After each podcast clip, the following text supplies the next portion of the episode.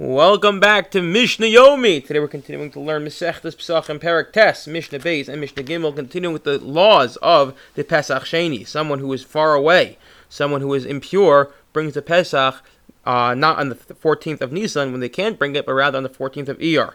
Is he Derech How do we measure? Distant? Says the Mishnah, Min Velachutz, from the town of Modian, going beyond, away from Yerushalayim, which is around approximately 8.5 to 11 miles ukmidas l'charuach, and a similar measure around Yerushalayim in all other ways.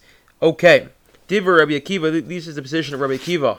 Rabbi Eliezer Omer, no, me'is pas hazar even from the threshold of the temple courtyard and beyond is considered distant. As if to say, if you cannot enter into the temple courtyard for whatever reason, you're considered distant and therefore you qualify to bring a Pesach Sheni. So let's say a person's sick they can't walk up there. You qualify now to bring a Pesach Sheni.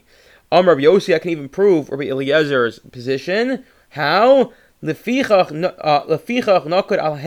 The the word rechoka has a hey at the end. Dist, as rechoka being distant, there's a hey. There's a hey. On top of the hey, we put a little dot. Lo vadai, not because the road is actually distant. Elam iskas azar but rather trying to say it's distant for him. Personally, it's distant, even though it's not actually distant, as in this person cannot enter there.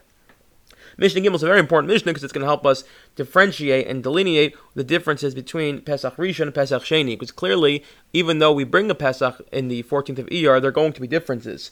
Mavin Pesach Rishon and Pesach Sheni, what are the differences? Rishon also b'chol During when a person brings the first Pesach, they they're not allowed to own chametz. Uh, but a second Pesach, a person's allowed to have chametz and matzah in their home at once. When a person eats the first Pesach, they have to sing Hallel while they're eating it.